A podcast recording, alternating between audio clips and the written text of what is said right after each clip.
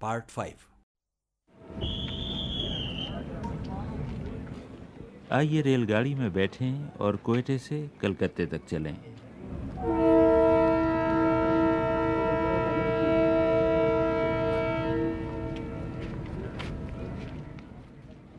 अब मुझे रोहड़ी से मुल्तान जाना था। छः घंटे का सफ़र था और 105 डाउन शालीमार एक्सप्रेस बहुत आरामदेह थी। मेरा डिब्बा एयर कंडीशन था गर्दो गुबार बिल्कुल ना था। बाहर का शोर बहुत कम था। हाँ अंदर का शोर कुछ कम न था। लोग बातें कर रहे थे, बच्चे खेल रहे थे। ये सीट मेरी है, वो सीट मेरी नहीं है। कुछ इस किस्म के मुबाहसे जारी थे। गनीमत है कि पूरे डिब्बे में यहाँ से वहाँ तक लगे हुए टेलीविज़न खामोश थे। उनकी आवाज़ सुनने के लिए एक होनहार सा नौजवान मुसाफरों को हेडफोन दे रहा था। वो हेडफोन देता जाता था। और लिखता जाता था कि मुसाफिर कहाँ उतरेगा। पता नहीं क्यों। उस वक्त टेलीविज़न पर दो मोटे मोटे गोरे पहलवानों की कुश्ती दिखाई जा रही थी। कभी एक दूसरे का कचूमर निकालता था। ज़रा देर बाद दूसरा पहले का मलीदा बनाता था। फिर पहला दूसरे की चटनी पीसता था और आखिर दूसरा पहले की हड्डी पसली एक करता था। मैं ये देखकर हैरान रह गया कि ढलती उम्र के सारे मुसाफिर अपना काम काज छोड़कर टेलीविज़न की ये कुश्ती देख रहे थे और दांत निकाल कर यूँ हंस रहे थे कि बत्तीसियाँ गोद में आ रहे हैं तो ताजुब न हो। मैंने टेलीविज़न की देखभाल करने और मुसाफरों को हेडफोन देने वाले नौजवान को अपने पास बुलाया। उसका नाम इरशाद अमजद था। मैंने कहा अच्छा इरशाद या अच्छे इरशाद, ये बताओ कि रेलगाड़ी में सफ़र करने वाले लोग तुम्हारे टेलीविज़न पर आमतौर पर किस तरह के प्रोग्राम देखना पसंद करते हैं? मैंने तो जहाँ तक देखा सफ़र में तकरीबन शौक प्रोग्राम देखते हैं कि मजहबी प्रोग्राम तकरीबन बहुत कम पसंद करते हैं लोग। जी ज़्यादा तफरी प्रोग्राम। गाने वगैरह हों फ़िल्में हों जहाँ अगर नात वगैरह चलती होगी ना तकरीबन कोई हेडफोन यूज़ करेगा ही नहीं। अगर कोई गाने वगैरह चल रहे होंगे उसी वक्त कहेंगे हेडफोन दे हमें हेडफोन सुनना हमने। अब इस चीज़ से अंदाज़ा लगा लें कि कहाँ तक ये मुसलमान हैं। यानी ये मुसलमान पसंद करते हैं। ये कहते तफरी प्रोग्राम होने चाहिए सफ़र में। और घर में भी तकरीबन तफरी प्रोग्राम पसंद करेंगे। घर में भी कहेंगे नहीं भी इल्मी प्रोग्राम लगा हालाँकि सुनना वो चाहिए हकीकत में। अब हमारी तो मजबूरी है हमने तो काम करना ही है। मैंने इरशाद अमजद से पूछा कि अंग्रेज़ी प्रोग्रामों में लोग किस तरह के मौजूद ज़्यादा पसंद करते हैं? हाँ रेसलिंग ज़्यादा पसंद करते हैं बहुत। वो अक्सर देखा कि ओवर एज जो है ना वो बहुत ज़्यादा रेसलिंग पसंद करेंगे। हालाँकि देखें जो यंग जनरेशन है वो वो ऐसे ये पॉप गाने इस्तेमाल करते हैं। वो बहुत पसंद करते हैं मगर दूसरे ये रेसलिंग वगैरह जो है ना ओवर एज ज़्यादा वो बहुत ज़्यादा पसंद करते हैं कहते रेसलिंग लगनी चाहिए। अब मैंने इर्शाद से पूछा ये जो टेलीविज़न की आवाज़ सुनने के लिए तुम मुसाफरों को हेडफोन देते हो क्या ये हेडफोन चोरी भी होते हैं? जी बिल्कुल होते क्यों नहीं होते? और जो चोरी होते हैं उसके चार्जेस हमें पड़ते हैं। वो उसका थर्टी रुपीज़ हमारी यानी तनख्वाह में से काट लेते हैं मुसाफिर के ये ले मुसाफिर जाते हैं। हालाँकि तीस रुपये की चीज़ें कोई इतनी ज़्यादा अहमियत नहीं है कि देखना चाहिए, आठ सौ रुपये की टिकट लेनी है उन्होंने और तीस रुपये का हेडफोन लेकर घर चले जाना उसका नुकसान हमें उठाना पड़ता है। गरीब इर्शाद अमजद की तनख्वाह से चोरी होने वाले हर हेडफोन के बदले तीस रुपए काट लिए जाते हैं। खैर, इधर ये टेलीविज़न चल रहा था कि उधर खाने का वक्त आ पहुँचा। एक तरफ़ से दरवाज़ा खुला और खाने की सीनियाँ उठाए बैरों की फौज अंदर चली आई। शालीमार एक्सप्रेस की नशस्तें हवाई जहाज़ों की नशस्तों की तरह बनाई गई थीं। हर मुसाफिर के सामने वाली नशस्त की पुश्त पर खाने की छोटी सी मेज़ लगाने का इंतज़ाम था, मगर वो इंतज़ाम कभी का नाकाम हो चुका। अब वही छोटी सी एक मेज़ नशस्त की बुनियादों में अड़ाई जाती थी और दूसरी मेज़ किसी तरह अटका कर फंसा कर उसके ऊपर जमाई जाती थी और उस पर खाने की ट्रे आरास्ता की जाती थी। बस यूँ समझिए कि खाना आपके सामने नहीं, बल्कि आपके कदमों में आरास्ता किया गया था। मुसाफरों ने आस्तीनें चढ़ाई, पानी के गिलास उठाकर वहीं फर्श पर दाएँ हाथ की उंगलियों की अगली पोरें धोईं, बिस्मिल्लाह पढ़ी और ठंडी चपातियाँ तोड़ तोड़ कर जमे हुए घी वाला सालन खाना शुरू कर दिया। बैरे थोड़ी सी मुस्तादी और बहुत सी बेदिली से खाना खिला रहे थे। उनकी वर्दियाँ पिछले साल कभी सफ़ेद रही होंगी कि अचानक एक वेटर पर मेरी निगाह गई, जिसका कद कभी छः सवा छः फिट रहा होगा। अब वो यूँ झुक सा गया था, जैसे सारी उम्र उसकी पीठ पर बोझ की गठली बनकर रह गई हो। उसका नाम मोहम्मद बशीर था। मोहम्मद बशीर रेलगाड़ियों में दस बारह, पंद्रह बीस नहीं, तिरसठ साल से मुसाफरों को खाना खिला रहे हैं। इस दौरान वो तरक्की करते करते रेलगाड़ी के तोआम खाने के मैनेजर भी हो गए थे। कोई बारह पंद्रह साल मैनेजर रहे, मगर जब ये मैनेजरी ख़त्म हुई तो वो दोबारा बैरे बन गए। जब उन्होंने बताया कि वो तिरसठ साल से मुसाफिरों को खाना खिला रहे हैं, और जब मैंने उन्हें बताया कि तिरसठ साल पहले तो मैं पैदा भी नहीं हुआ था तो वो बहुत महसूस हुए और फिर बातों का सिलसिला चल निकला। मैंने मोहम्मद बशीर से पूछा कि पुराने दिनों में रेलगाड़ियों में खाना कैसे खिलाया जाता था। डिशों में सर्विस होती थी। उनको टेबल पर सर्विस किया जाता था। डाइनिंग कार भी होती थी रिफ्रेशमेंट रूम भी होते थे। लेकिन अभी तो वो ये बूफे कार हो गए। वो रिफ्रेशमेंट रूम वाला भी मामला ख़त्म हो गया। उसके बाद मोहम्मद बशीर ने बहुत दिलचस्प बातें बताई। मैंने पूछा कि पुराने ज़माने में अंग्रेज़ों के दौर में चलती रेलगाड़ियों में मुसाफरों के खाने का क्या इंतज़ाम होता था? वो होता था यूरोपियन स्टाइल पर रिफ्रेशमेंट रूम एक मॉमरन रिफ्रेशमेंट रूम एक हिंदू रिफ्रेशमेंट रूम। हाँ तो अभी तो सेम थिंग एक ही है बस।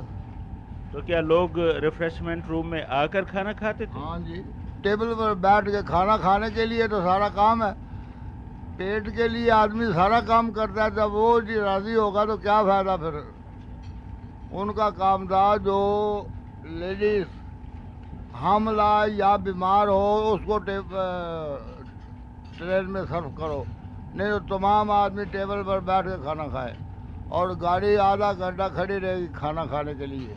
तो मोहम्मद बशीर उस वक्त मुसाफरों को कैसा कैसा खाना पेश किया जाता था? उसमें सात कोर्स सात किस्म का खाना होता था। सूप साइडिस और कारी रस वगैरह और पुडिंग चीज़ बिस्किट्स कॉफ़ी सब चीज़ें होती थी। हिंदुओं का अलग मुसलमानों का अलग। हिंदुओं का होता था फैशनो वेजिटेबल और जो मीट खाते थे वो मीट वाला होता था। तो मुसलमानों का ये होता था भाई सब्ज़ी गोश्त और खाली गोश्त। और ज़माना भी सस्ता था गोश्त भी सस्ता था। उस वक़्त तीन अने शेर गोश्त था। जो अभी एक सौ आठ रुपये शेर है। आजकल खाने की एक ट्रे की कीमत कितनी है? तीस रुपया थर्टी रुपीज़ उस वक्त कितना अदा करता था? दो रुपया। मोहम्मद बशीर साहब अपनी तिरसठ साल की मुलाजमत के दौरान आप तरक्की करके डाइनिंग कार के मैनेजर हो गए थे। वो काम आप कितने अरसे करते रहे? ये कोई दस बारह साल पंद्रह साल करते रहे। वक्त अच्छा था। अभी जो आदमी बोले खाना खाए तो गाली निकाले क्या फ़ायदा ऐसा काम करने का? क्यों? लोग क्यों गाली निकालते? उनको खाने को अच्छा नहीं मिलता। इसमें आपका तो कसूर नहीं है। हमारा तो कसूर नहीं है लेकिन ज़माने का कसूर है। ज़माना गलत हो गया है। हर आदमी पैसा पैसा पैसा मरते जा रहे हैं।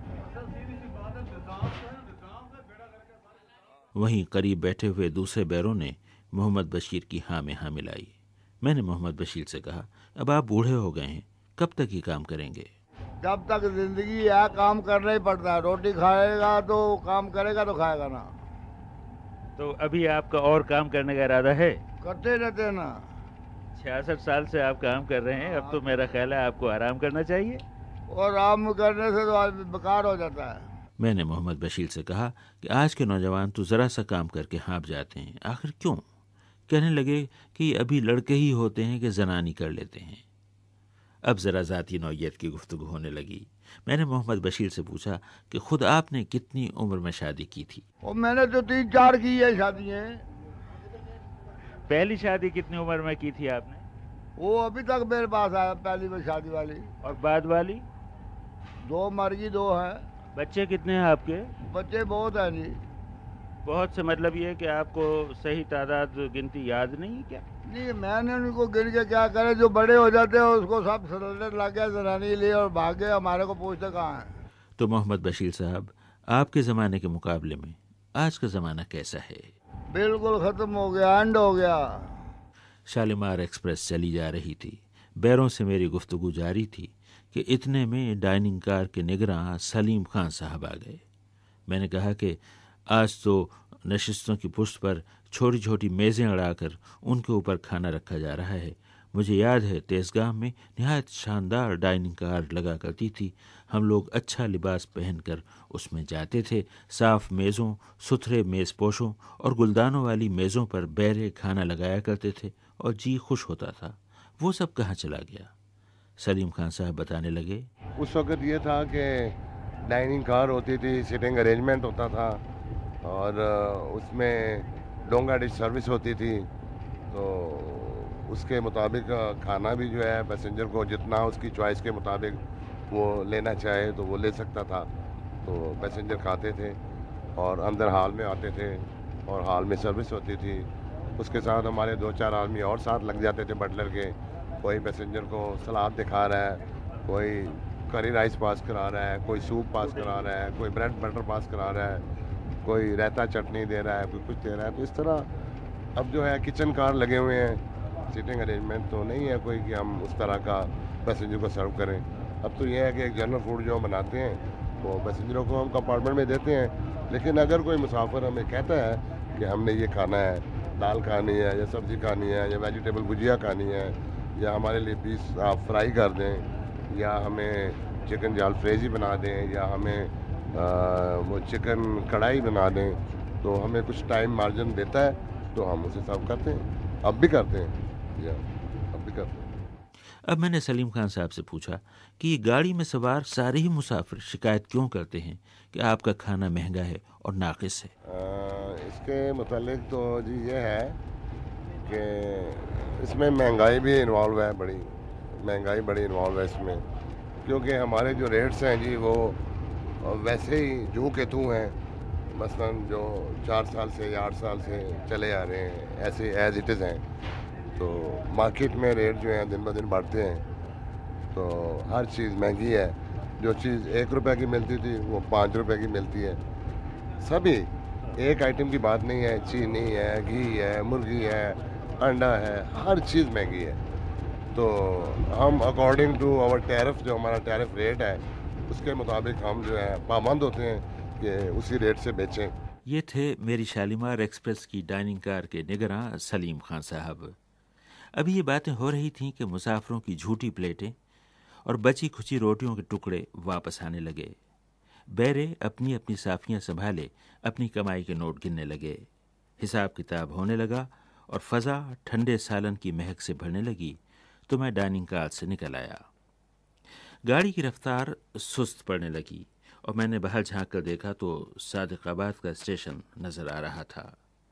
गाड़ी वहाँ से आगे चली तो दोनों जानब, गलियाँ, बाज़ार और मकान साथ साथ चले और वो मैदान भी जिनमें कहीं मजमा लगाने वाले दवा फरोश अपने ज़ोर खिताबत का मुजाहरा कर रहे थे, कहीं लोग छर्रे वाली बंदूकों से गुब्बारे फोड़ने की नाकाम कोशिश कर रहे थे, कहीं लड़कों की दर्जन भर टीमें दूसरी दर्जन भर टीमों से क्रिकेट मैच खेल रही थीं और कुछ लड़के लड़कियाँ कूड़े के ढेर से खुदा जाने क्या चुन रहे थे। ट्रेन के अंदर लगे हुए टेलीविज़न पर कोई फ़िल्म चल रही थी और हेडफोन वाले सारे मुसाफिर फ़िल्म को बैक वक्त ध्यान से देख भी रहे थे और सुन भी रहे थे कि इतने में हमारी गाड़ी रहीम यार खान में दाखिल होने लगी। सामने एक बड़ी सी दीवार पर खुशखत लिखा था, कुरान पढ़ो, सवाब लो फ़िल्म देखो, अजाब लो। उसके बाद तो एक बार यूँ लगा कि मुसाफरों से भरी हुई और अजाब के बोझ तले दबी हुई हमारी गाड़ी किसी स्टेशन में नहीं, जहन्नुम में दाखिल हो रही है।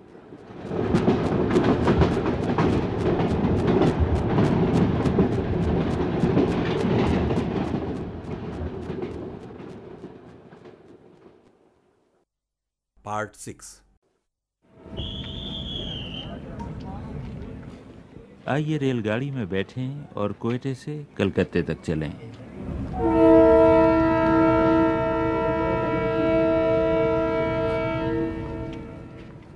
आप पता नहीं क्या सोचेंगे, मगर हकीकत यह है कि मैं राह में पढ़ने वाली दीवारों पर लिखी हुई इबारतें ज़रूर पढ़ता हूँ। यही इबारतें पढ़ता पढ़ता मैं रहीम यार खां के स्टेशन से आगे चला। रहीम यार खां के दरो दीवार की खूबी ये थी कि उन पर ना किसी हकीम के इश्तहार लिखे थे, ना किसी डॉक्टर के। उन पर ना किसी नजूमी के इश्तहार थे, ना किसी काले जादू वाले प्रोफेसर आमिल के। उन पर सिर्फ़ स्कूलों के इश्तहार लिखे थे और स्कूल भी सारे के सारे इंग्लिश मीडियम। खुश्क शहर, बंजर और धूप में तपता हुआ शहर। और हर गली और हर कूचे में स्कूल ही स्कूल और वो भी इंग्लिश मीडियम। सोचता हूँ कि अगर दो चार नस्लें उनमें पढ़ गईं तो कुछ से बात यह होगा कि वहाँ पहुंचकर कोई थका हरा मुसाफिर पानी मांगेगा तो शहर वालों को अपनी बात समझाने के लिए उसे वाटर कहना पड़ेगा। मैं इसी नविश्ता दीवार के मुताले में गर्क था कि गाड़ी के अंदर फसाद हो गया। वो जो रहीम यार खां से बेशुमार मुसाफिर चढ़े थे, उन्होंने अपनी नशिस्तों की रिजर्वेशन करा रखी थी, मगर उनकी नशिस्तों पर दूसरे मुसाफिर पहले से विराजमान थे। मुसाफरों और कंडक्टर गार्ड के दरमियान हर तरह के कलमात और फ़िक्राजात का बेदरेक तबादला हुआ। उसका नाकाबिल इशात हिस्सा मैं रोक रखता हूँ। बाकी एक नमूना आपको भी सुनवाता हूँ। लगा हुआ है के बेली बेला कैसे कह छोटो जी छोटो कुछ नहीं परेशानी नहीं परेशानी बनाता भाई मैं अभी कर रहा हूँ अलग उसके उसके लिखे हैं। गवर्नमेंट ने प्रोवाइड करती है एक आदमी नहीं ड्यूटी करता उसका क्या हाल है? जब गाड़ी में बहुत से मुसाफिर चढ़ गए तो अब अगला काम शुरू हुआ। मर्दों को अलग और ख़वातीन को अलग नशिस्तों पर बिठाया जाने लगा। इसी उधेड़ बुन में मुझे भी अपनी नशिस्त से बेनशिस्त होना पड़ा। वो तो गनीमत हुआ कि करीब ही मुझे एक दूसरी नशिस्त मिल गई। मेरे बराबर में पहले से बैठे हुए गोरी रंगत के सुनहरी और पुरनूर दाढ़ी वाले साहब ने मुझे मुस्कुरा के देखा। इस तरह तो यूरोप वाले एक कस्म का खैर मकदम करते हैं। मुझे उनकी अदा अच्छी लगी और उससे भी अच्छी जो अदा लगी वो ये कि वो साहब हेडफोन लगाकर फ़िल्म नहीं देख रहे थे, बल्कि मोटी सी उर्दू किताब पढ़ रहे थे। हमारे लंदन का तरीका तो यह है कि ट्रेन में बैठकर कुछ लोग अपना अखबार पढ़ते हैं और बाकी लोग कनखियों से उनका अखबार पढ़ते हैं। उस वक्त मेरे अंदर का लंदन बेदार हुआ और मैंने कनखियों से उन साहब की किताब पर जो एक निगाह की तो उसमें भी कुछ खुदा का और कुछ अम्बिया का अहवाल दर्ज था। वो शायद इंजील की तफसीर थी और उसमें गालबन इस सहीफे के कुछ रमूज समझाए गए थे। मैंने कहा, माफ़ कीजिए कि आप मसीही हैं? बस मेरा इतना कहना था कि सारे रमूज समझ में आ गए। वो मसीही मुबल्लिग जॉन बेल थे। ऑस्ट्रेलिया के बाशिंदे हैं, ग्यारह साल से पाकिस्तान में हैं और सिंध में मसीही मुबल्लिगों का तरबियती इदारा चलाते हैं। जॉन बेल साफ़ उर्दू बोल रहे थे। उन्होंने बताया कि वो कलीसा के किसी इजलास में शिरकत के लिए रावलपिंडी जा रहे हैं। फिर उन्होंने अपने बारे में और अपने कुनबे के बारे में सभी कुछ बताया। मैंने भी उन्हें अपने बारे में और अपने कुनबे के बारे में हर बात बताई। इसी घुल मिल जाने के अमल को मैं अपनी तरफ़ की रेलगाड़ी का चमत्कार कहता हूँ। जॉन बेल साहब से मैंने कहा कि आप अक्सर रेलगाड़ियों में सफ़र करते होंगे। आपको सफ़र कैसा लगता है? उन्होंने चंद फिक्रों में सारी बात कहती। आप भी सुनिए। मैंने जॉन बेल साहब से पूछा कि आपको रेल का सफ़र कैसा लगता है? वो रेलगाड़ी का सफ़र मुझे बहुत अच्छा लगता है। वजह के रेलगाड़ी में हर किस्म के लोग हैं। कुछ लोग हैं अपने रिश्तेदार के पास जाते हैं, कुछ लोग काम के लिए जाते हैं, कुछ लोग सैर करते हैं।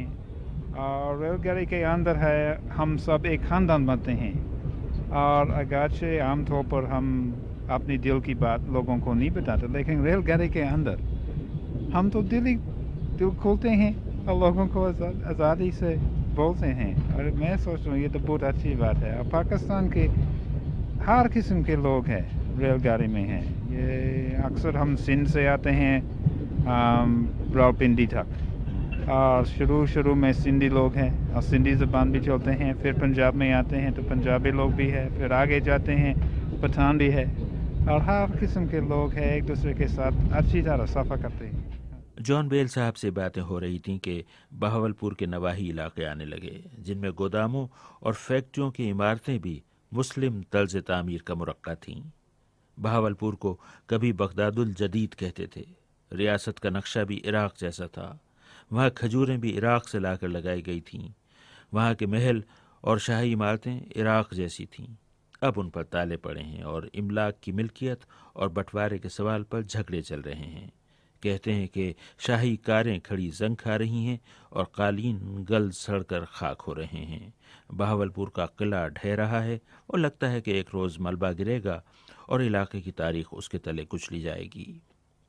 ऐसे शहर के स्टेशन पर गाड़ी भी सिर्फ़ दो मिनट ठहरी। न चाय वालों का हंगाम था, न खाने वालों का शोर। बहावलपुर के स्टेशन पर कभी वो चमकीली मिट्टी के बर्तन बिका करते थे, शायद उस रोज़ वो भी बिकने नहीं आए।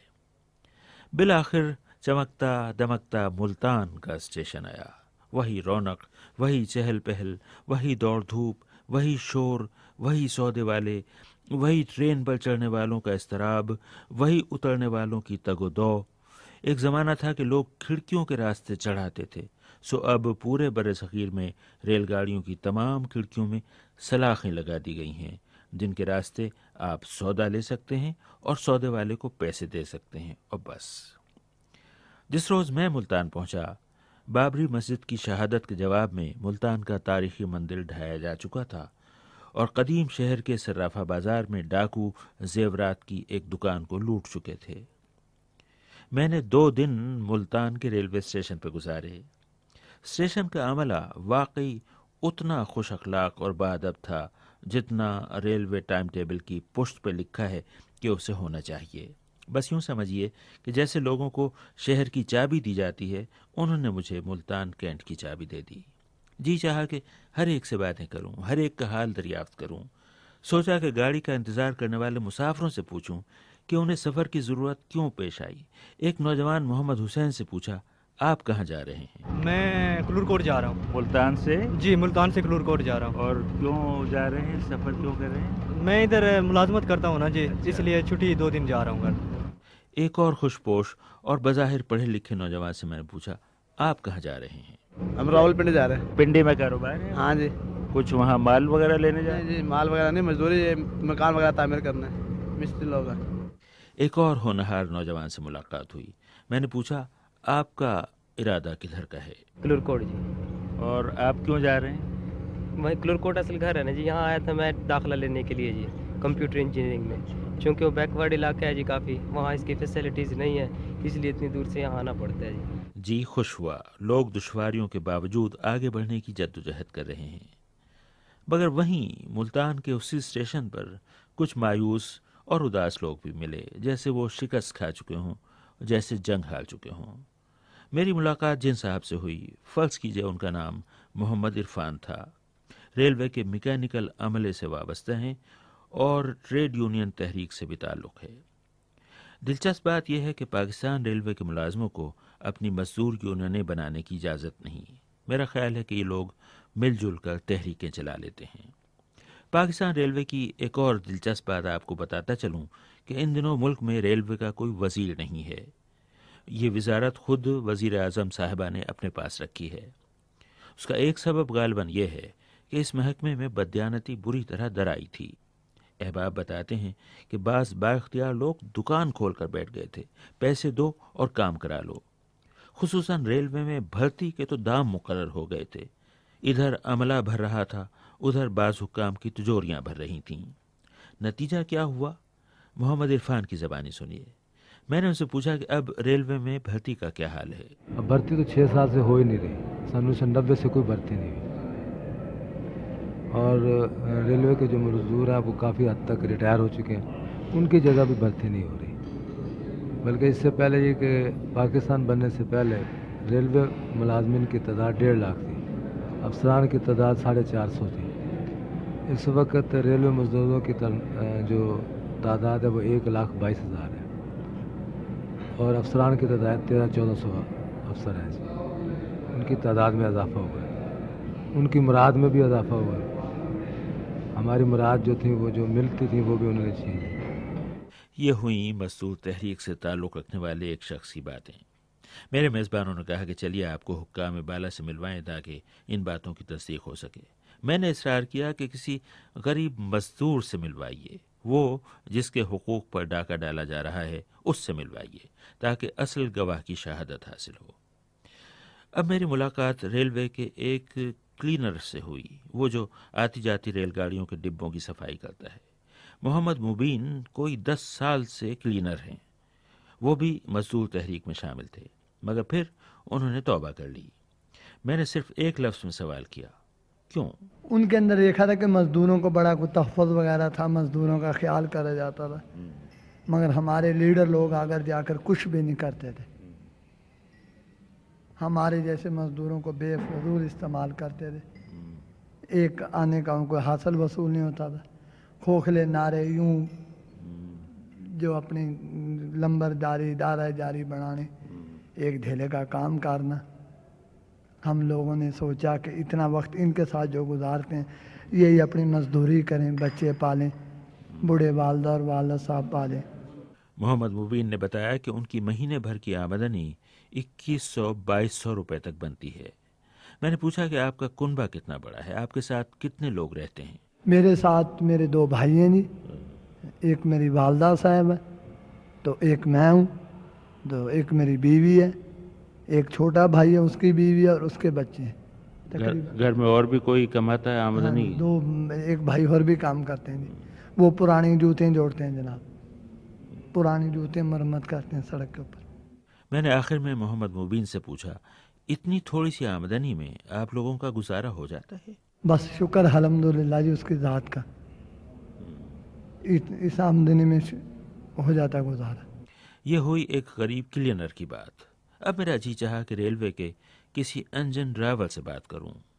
ऐसा ड्राइवर के सैकड़ों, हज़ारों मुसाफरों के तहफ़ और सलामती की ज़िम्मेदारी भी उसी गरीब पर आती है और उन्हें मंजिल मकसूद पर पहुँचाने की राहत भी वही देता है। सामने गाड़ी खड़ी थी और उसके छूटने में कुछ देर थी। मैं इजाज़त लेकर इंजन में दाखिल हो गया। जदीद तल्स का डीजल इंजन था, जिसमें न भट्टी सुलग रही थी और न भाप के बादल उड़ रहे थे। ड्राइवर साहब का नाम फ़र्ज़ कीजिए अब्दुलरहमान था। बेहद अखलाक से मिले। बस इंसान में हुसन सलूक हो तो ऐसा हो। रेलवे के पुराने मुलाजिम हैं, लेकिन तरक्की करते करते ड्राइवर हो गए हैं और नौ साल से ड्राइवर हैं। मैंने उनसे पूछा कि ड्राइवर बनने के बाद तो आपको आराम मिला होगा? दरअसल बात यह है कि ड्राइवर जब आदमी आराम तो मिलता है, लेकिन जिम्मेवारी ज़्यादा हो जाती है, पहले से। क्योंकि ये पब्लिक सेफ्टी का मामला होता है, दूसरा वैसे भी ड्राइवर की ड्यूटी बड़ी सख्त है। ख़ासतौर हमें जो पीवीटी जाना पड़ता है सिक्स बाई सिक्स ड्राइवर की नज़र होना चाहिए। तो चालीस साल से पहले चश्मा नहीं लगना चाहिए। तो आराम तो है, लेकिन जिम्मेवारी ज़्यादा ड्राइवर की। हमारी बातें जारी थीं। मैं उन्हें सता रहा था कि आज के अंजन मुझे अच्छे नहीं लगते, क्योंकि इनमें ना तो वो छुक छुक की आवाज़ होती है, ना वो कू वाली सीटी होती है। यहाँ तक कि कोयले के छोटे छोटे टुकड़े उड़कर मुसाफरों की आँखों में गिरा करते थे, अब वो भी नहीं गिरते। भाप से चलने वाले इंजन के ज़माने को याद करके वो भी बहुत महसूस हुए और उसका आज के दौर से मवाजना करने लगे। वो सर पहले जब स्टीम इंजन चला करते थे ना तो जब ड्राइवर को ज़रा सख्ती मालूम होती थी क्योंकि स्टीम इंजन हर वक्त 180 पाउंड स्टीम जो सा इंजन में रहता था तो आजकल तो डीजल वर्किंग हो गई है। तो आराम है कि ज़रा आदमी ड्राइवरी जो बैठ के करते हैं, पहले हम खड़े होकर ड्राइवरी करते थे स्टीम इंजन के ऊपर। तो उसमें यह था कि ज़्यादा हार्ड वर्क आदमी होते थे जो फायरमैन जो थे वो बड़े अच्छे और बड़े आदमी जो थे ना फायरमैन तो आज की नस्बत से वो तगड़े फायरमैन थे वैसे भी जिसमानी हालत में भी। तो आजकल तो डीजल आ गए हैं तो इतना काम नहीं है जितना कि आज से 20 साल पहले हुआ करता था। मैंने अब्दुलरहमान साहब से जिनका असल नाम मैं जानबूझकर छुपा रहा हूँ पूछा कि आपकी गाड़ियाँ पाबंदी वक्त के मामले में बहुत बदनाम हैं। ये ट्रेनें अक्सर इतनी लेट क्यों होती हैं? ये सर वजह यह है कि जिस, जब से ये रेल बनी है तो हमारा ये सिंगल ट्रैक ही आ रहा है। जहाँ से डबल है, वहाँ से डबल है। अमूमन जो ट्रेनें हैं, डबल लाइन तक राइट हम आती हैं। तो पहले के नस्बत ट्रेनें तो हमने दस गुना ज़्यादा कर ली हैं। तो ट्रैक वही हैं, उसी ट्रैक के ऊपर घुस ट्रेन चल रही है, उसी पे ये ट्रेनें की, ट्रेनों को रश हो गया है। तो ये ज़्यादातर ट्रेनें जो लेट होती हैं, ये क्रास और ये कंट्रोल ऑफ़िस की तरफ़ से लेट होती हैं। ड्राइवर से, तरफ़ से सौ दिन में एक दिन ट्रेन लेट होती है, जबकि उसका इंजन ख़राब हो जाए। हकीकत यह है कि रेलगाड़ी का इंजन ड्राइवर जो बोझ होता है, उसमें खुद गाड़ी का बोझ कम और ज़िम्मेदारी का बोझ ज़्यादा होता है। तो ये बातें हो रही हैं मुल्तान के रेलवे स्टेशन की, जो अगले हफ़्ते भी जारी रहेंगी। तो आज हम आगे बढ़ने के बजाय यहीं क़्याम करते हैं, यहीं मुल्तान में। रोटी भाई खाना बीस रुपए में रोटी वाले। खाना बीस बीस रुपए में रोटी वाले भाई खाने वाले। खाना बीस रुपए का खाना रोटी भाई खाना भाई। खाने वाले रोटी वाले खाना बीस रुपए में रोटी भाई। Part seven.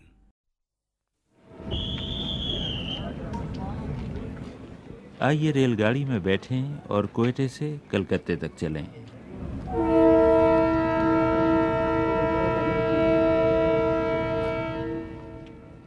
जिस रोज़ मैं कोयटे से चला था, स्टेशन के प्लेटफॉर्म पर ऐलान हो रहा था कि कोई शख्स प्लेटफॉर्म टिकट के बगैर स्टेशन में दाखिल न हो, वरना उसे सज़ा हो सकती है।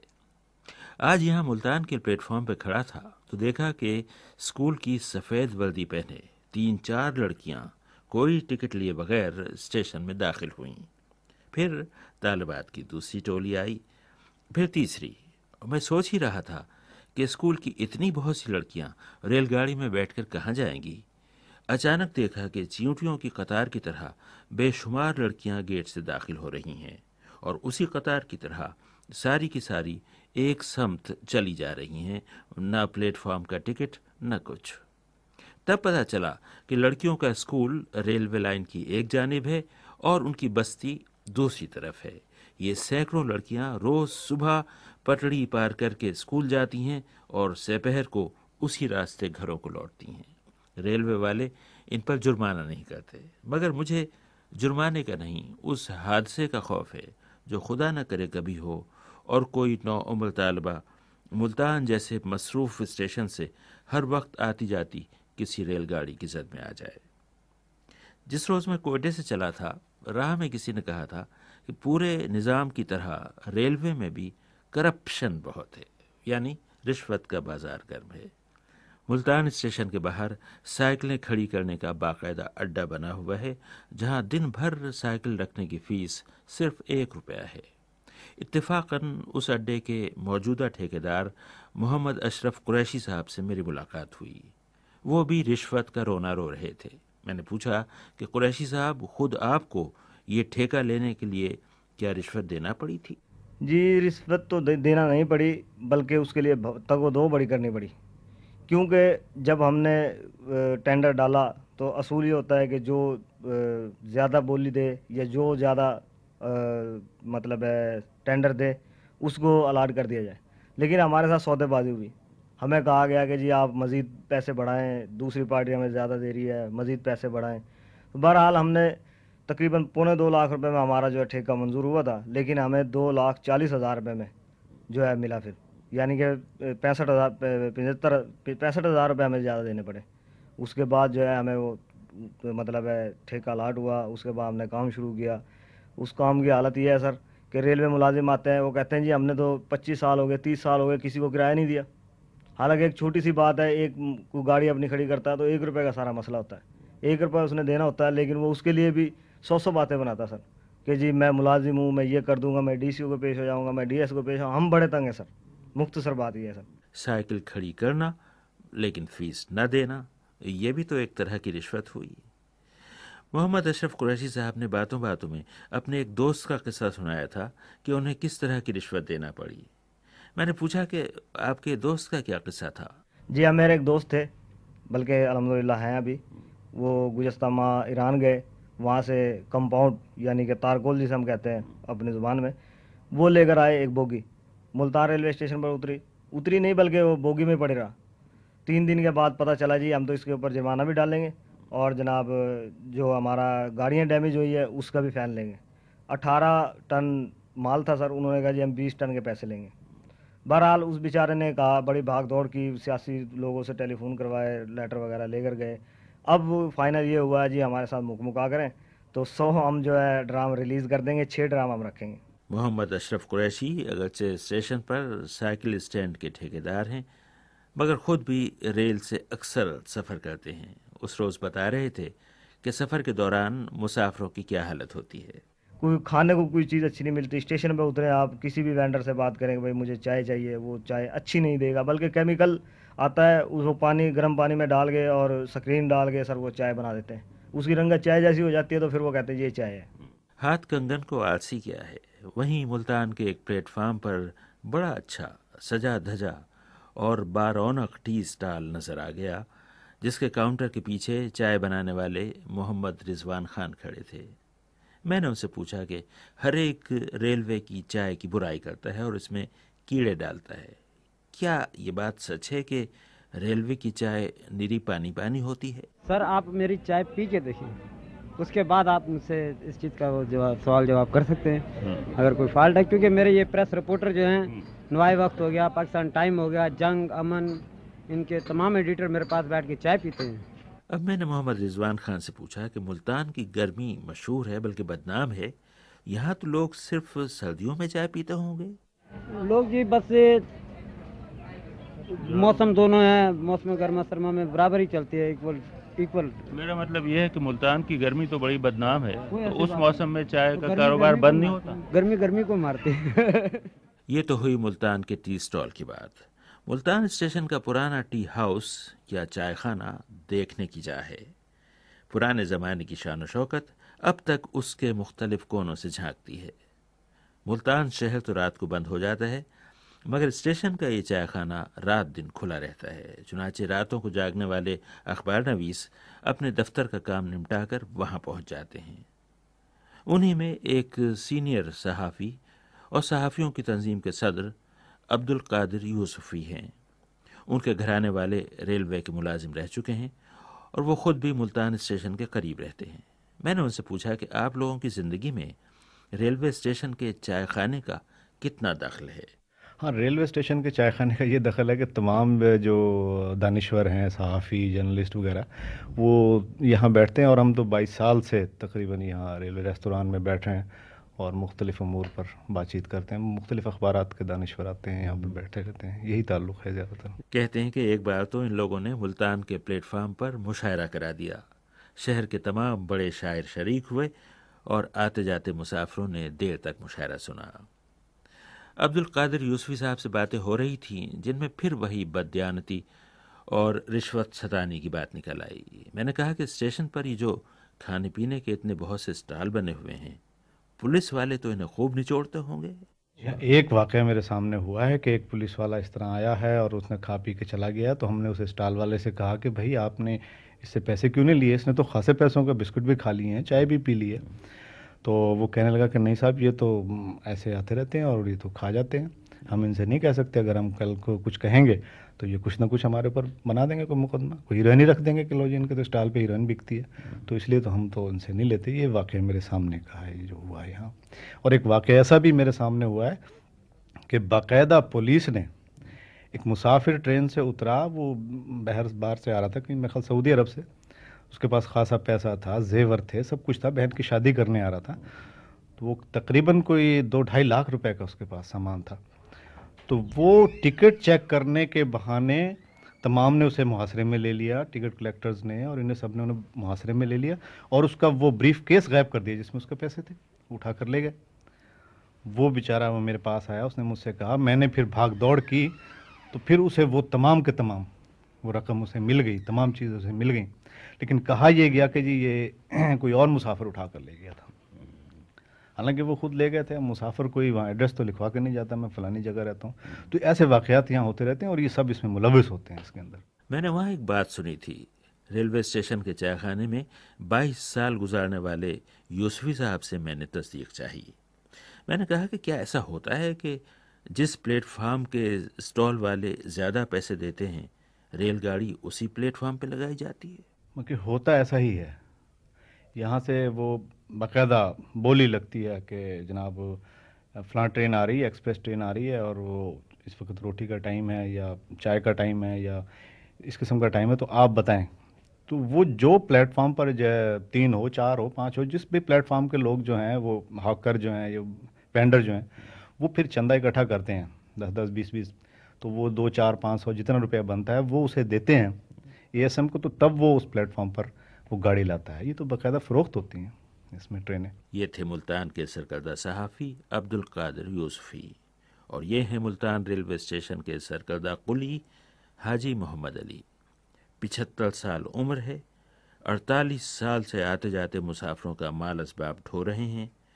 अब तक भारी भरकम सूटकेस और ट्रंक सर पे उठाकर पुल के पार उतर जाते हैं। उस दिन मिले तो आँखों में बला की शफकत थी। मैंने हाजी अली मोहम्मद साहब से पूछा आप रेलवे में कब से काम कर रहे हैं?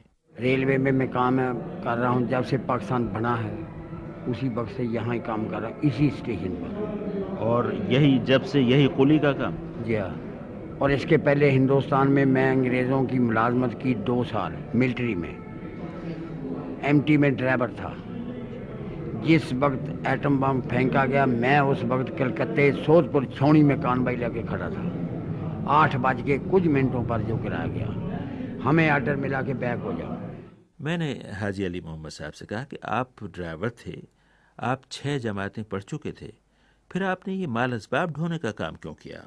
पाकिस्तान बन गया खाने पीने को कुछ नहीं था बेरोजगारी थी एक मेरा बच्चा था माँ बाप बूढ़े थे बस उनकी खिदमत के लिए यहाँ ही रुखसार अच्छा मेरा जो कमा के ले गया उन्हें खा लिया बस। इसी तरह मैंने बच्चे पढ़ाए बच्चों की शादियाँ की।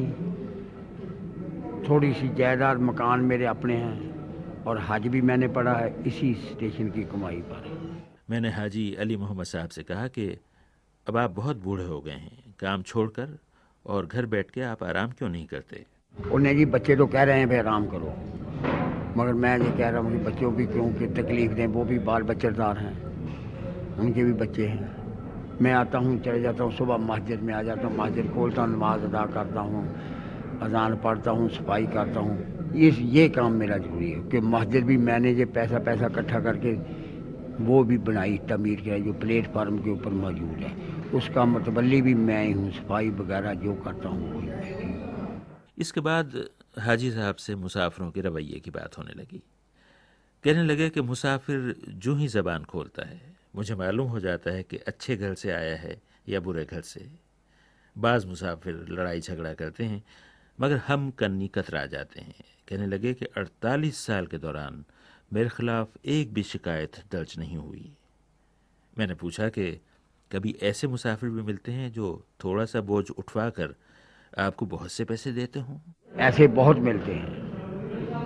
कोई मुझे याद नहीं कई ऐसे मिलते हैं जो कहते हैं मैं चाचा सामान मुझे दे लो आप पैसे ले लें। मैं कहा नहीं ये असूल के खिलाफ है मैं जब तक मजदूरी करूँगा खिदमत सिर पर उठा के करूँगा। ऐसे मैं फ़ी मान अल्लाह नहीं लेता। ऐसे गरीब भी मिलते हैं जिनकी जेब में पैसे नहीं होते। वो भी फ्री।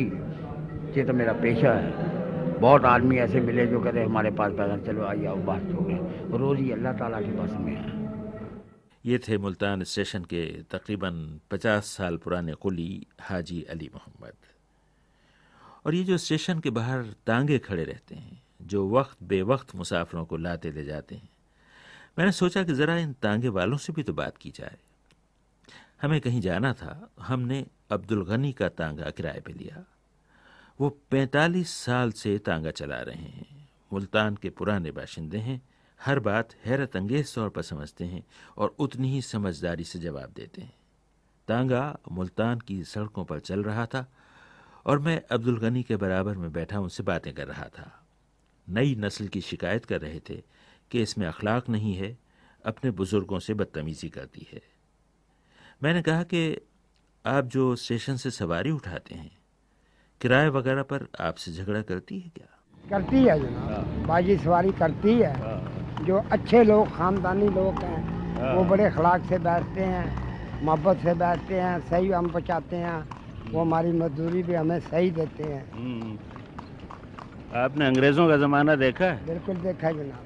अंग्रेज़ जो थे रेलवे के अफसर जो कभी उनसे आपको साहब का पड़ा कभी? बिल्कुल पढ़ा जनाब। कैसे लोग थे वो? हम शुरू के इधर के रहने वाले हैं पाकिस्तान के पहले के। हाँ। इधर पहले बरतानिया के वक़्त में हाँ। उस टाइम मेरी उम्र थी चौदह साल की अच्छा। जब पाकिस्तान बना। अच्छा। बहुत अच्छे लोग थे टांगे के ऊपर बैठ जाते थे कैंट जाते थे। अच्छा। इधर छावनी में जाते फौजी छावनी में जाते थे। हाँ। बहुत अच्छे लोग थे किराया शराया देते थे। हाँ। ये बताएँ चाचा आप रेलवे स्टेशन पर काम करते हैं वहाँ से मुसा सवारियों को लेना ले जाना। पुलिस वाले या हुक्काम आपको परेशान करते हैं कभी? नहीं जनाब बिल्कुल नहीं। तो पुलिस वाले सुना रिश्वत रिश्वत बहुत मांगते हैं परेशान करते हैं। वो जनाब उन लोगों से मांगते हैं जो लोग बाहर से फेरा फेरी करके आते हैं। हम्म, कोई मसूल का सामान होए कोई ओवर सामान होए उनके पास हम्म, वो उन लोगों को तो कानून उस उस वजह से उनकी रोक रुकावट है। वो जो बिल्कुल सही आदमी होते हैं उनको वो कुछ नहीं कहते।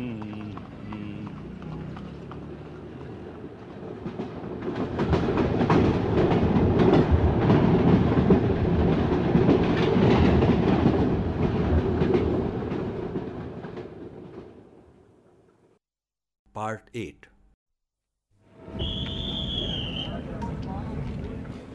आइए रेलगाड़ी में बैठें और कोयटे से कलकत्ते तक चलें।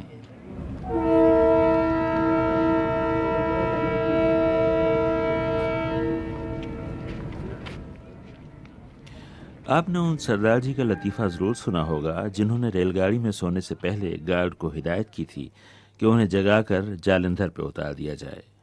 लेकिन जब सरदार जी की आँख खुली तो सुबह हो रही थी जालंधर पीछे निकल चुका था और गाड़ी लाहौर पहुँच चुकी थी। सरदार जी बेहद नाराज़ हुए और गार्ड को बुलाकर उस पर बरस पड़े। कहने लगे कि तुमने मुझे जगाकर जालंधर में नहीं उतारा और लाहौर आ गया। तुम्हें मेरी हालत पे तरस आना चाहिए। गार्ड ने, जो खुद भी सरदार जी थे, कहा कि तरस तो मुझे उस मुसाफिर पे आ रहा है जो जागने से इनकार कर रहा था और मैं ज़बरदस्ती उसे जालंधर पे उतार आया हूँ। मैं समझा करता था कि ये महज लतीफ़ा है। रेलगाड़ी के इतने बहुत से लतीफ़े मशहूर हैं कि हिंदुस्तान में उनकी पूरी एक किताब छप गई है। लेकिन उस रोज़ जब मेरी गाड़ी मुल्तान से रवाना हुई तो न सिर्फ़ ये पता चला कि ये लतीफ़ा नहीं सच्चा वाक़ है, बल्कि इस वाक़े के चश्मदीद गवाह भी मिल गए। मोहम्मद यामीन चौधरी साहब मुल्तान से मेरे साथ ही गाड़ी में सवार हुए। शहर की एक तकरीब में जो होनहार सा फोटोग्राफर तस्वीरें उतार रहा था, वो उसके वालिद थे और उन दिनों हज पे जाने की तैयारी कर रहे थे। गाड़ी चली जा रही थी और मोहम्मद यामीन चौधरी साहब अपनी नौजवानी का वाक़ सुना रहे थे। उस वक्त मेरे कुछ सोलह सतारह साल की उम्र थी और जैन कॉलेज में मैं उसमें अम्बाले में फ़र्स्ट ईयर में था। तो वो हम वहाँ से सफ़र पर चले। कोई नौ बजे हम अम्बाला कैंट से चले। तो उस सिख ने जो ऊपर सोया हुआ था, उसने कहा, नाम का तो कोई पता नहीं, उसने कहा, मुझे जलंधर उतारना, गार्ड को बुलाकर कहा। जब हम रात को सो गए, सुबह जब उठे तो लाहौर पहुँचे तो उसने जाकर गार्ड को पकड़ लिया गर्दन से। उसने कहा कि, भाई, आपने मुझे जलंधर क्यों नहीं उतारा? गार्ड साहब चुप, हाथ बाँध के खड़े हो गए, सरदार जी गलती हो गई।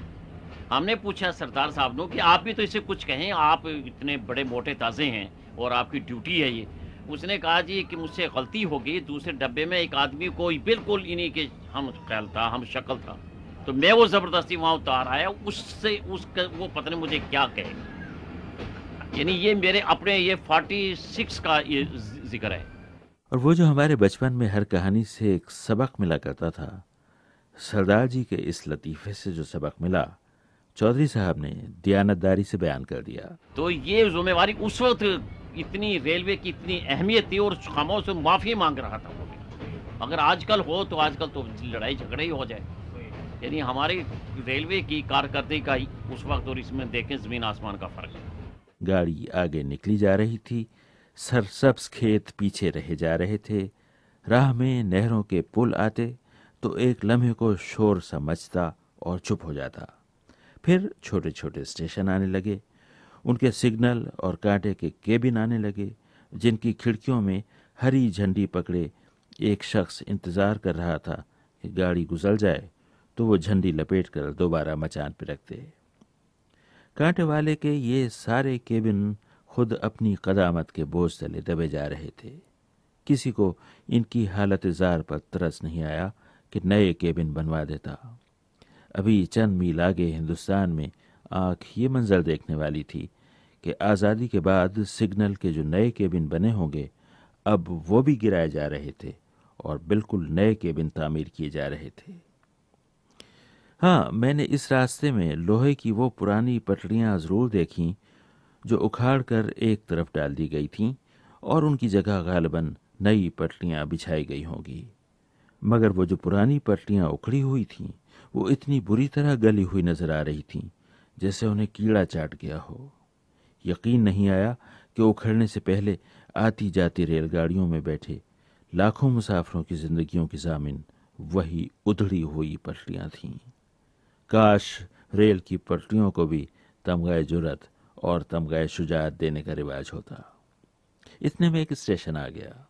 शाम हो चली थी, दिन की तमाजत जा चुकी थी और गाड़ी से पहले शहर के नौजवान बंद संवर कर स्टेशन पे आ चुके थे।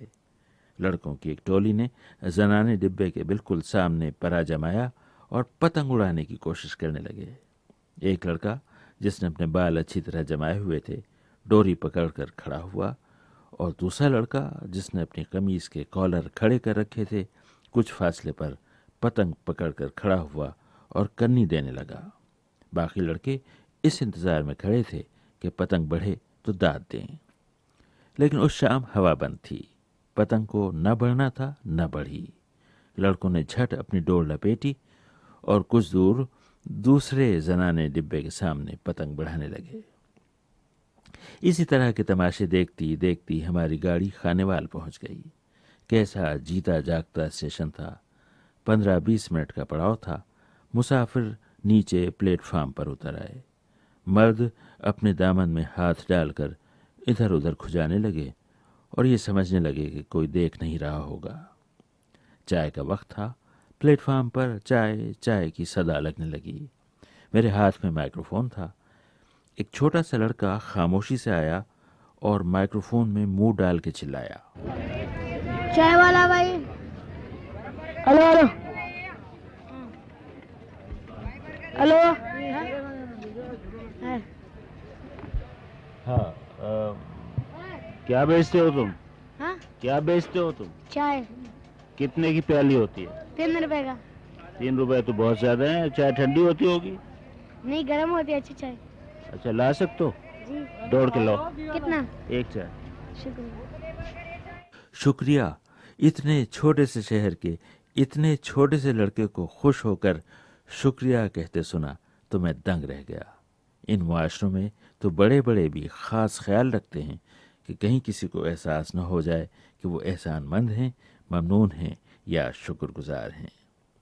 इतने में एक दरवेश सिफत बुज़ुर्ग नज़र आए, जिनके हाथों में जूते पॉलिश करने का माल इसबाब था।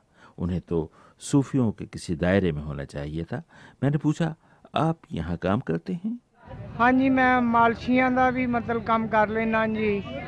ਬੂਟ ਪਾਲਿਸ਼ ਵੀ ਕਰ ਲੈਣਾ ਜੀ ਮੇਲਿਆਂ 'ਚ ਦਾੜੀਆਂ ਦੂੜੀਆਂ ਵੀ ਮੁੰਨ ਲੈਣਾ ਜੀ ਰੋਜ਼ੀ ਦੇਣ ਵਾਲਾ ਉਹ ਖਾਲਕ ਮਾਲਕ ਹੁੰਦਾ ਲੇਕਿਨ ਹਿੰਮਤ ਨਹੀਂ ਆ ਰਹੀ ਦੀ ਦਰਵੇਸ਼ਾਂ ਦੇ ਵਿੱਚ ਬਹਿਣ ਖਲੋਣ ਵੀ ਰੱਖੀਦਾ ਫਕੀਰਾਂ ਦੇ ਮੰਨਣ ਵਾਲਾ ਵੀ ਆ मैंने उनके हाथों में कुछ नोट थमा दिए फकीरों का जिक्र आया तो कानों में एक फकीराना सदा भी आई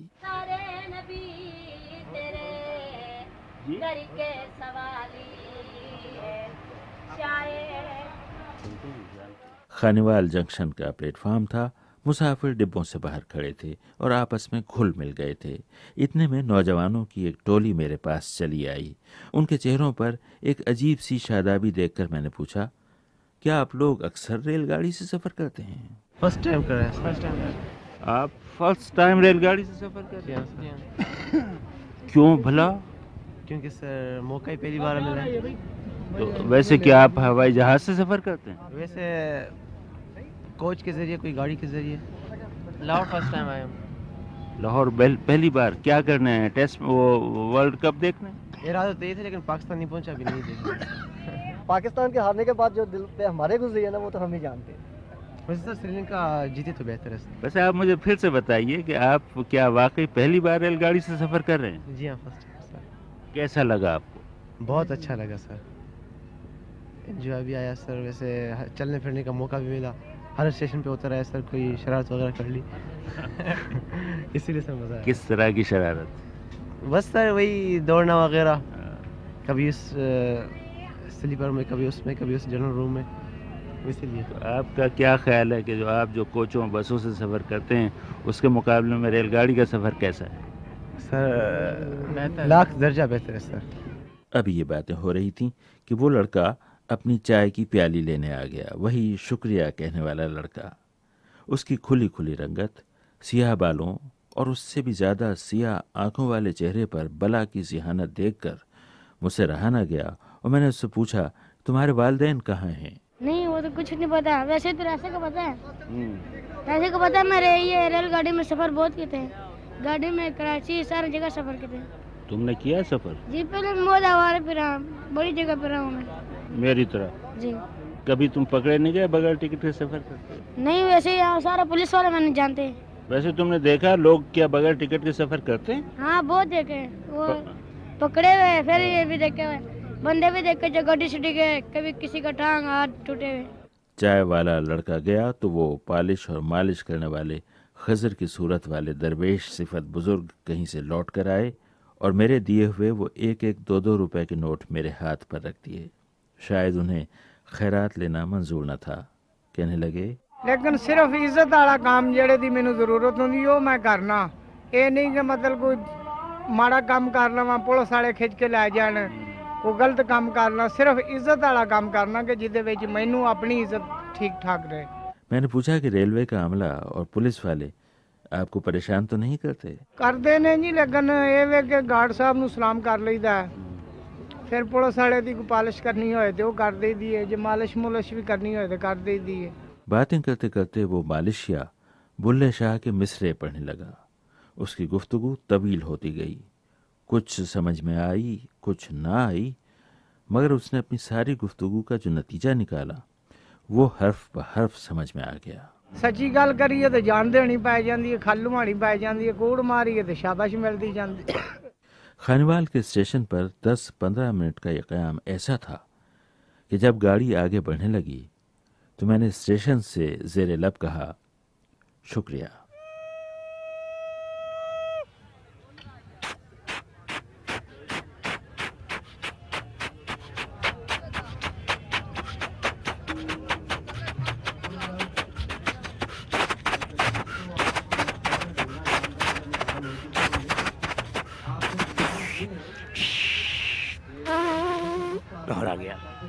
जी हाँ लाहौर आ गया। ज़िंदा दिलों का शहर लाहौर, जिन्हें अपनी ज़िंदा दिली के मुजाहरे के लिए बस कोई बहाना चाहिए।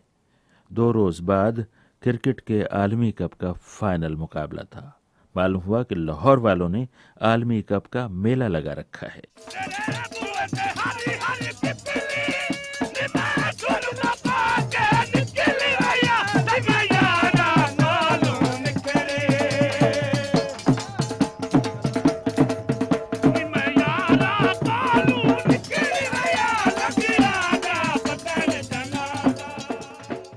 आलमी कप के इसी मेले में मेरी मुलाकात शहर के नामवर कॉमेडियन चमकीला से हुई, जो हर आवाज़ की नकल उतारने में महारत रखते हैं। मैंने कहा कि अब भाप के अंजन तो चलने बंद हो गए, ज़रा मेरे लिए पुरानी रेलगाड़ी की आवाज़ निकाल दीजिए। वो उन्होंने निकाल दी। लाहौर शहर पर क्रिकेट का बुखार चढ़ा हुआ था। मैं स्टेशन से उतरकर एक होटल में गया, जो रेलवे हेडक्वार्टर के बिल्कुल सामने है। सोचा कि रेलवे वालों से मिलना जुलना रहेगा, खूब इंटरव्यू होंगे, बातें होंगी, रेलवे की तारीख पढ़ी जाएगी, बड़ा लुत्फ आएगा। होटल में पहुँचा तो होटल वाले भी क्रिकेट की लपेट में आए हुए थे। कहने लगे, आज रात तो कमरे का किराया पंद्रह सौ रुपये है, कल से छः हज़ार रुपये हो जाएगा। मैंने हैरान होकर पूछा, भला क्यों? कहने लगे, श्रीलंका से हवाई जहाज़ भरकर लोग क्रिकेट देखने लाहौर आ रहे हैं और रोज़ाना छः हज़ार रुपये देने के लिए तैयार हैं। मैंने कहा कि चलिए, मुझे एक रात के लिए ठहरा लीजिए, कल दिन के उजाले में कहीं और रहने का ठिकाना ढूंढ लूँगा। अगली सुबह शहर जागा तो क्रिकेट का वो जश्न जो रात भर के लिए सो गया था, वो भी बेदार हो गया।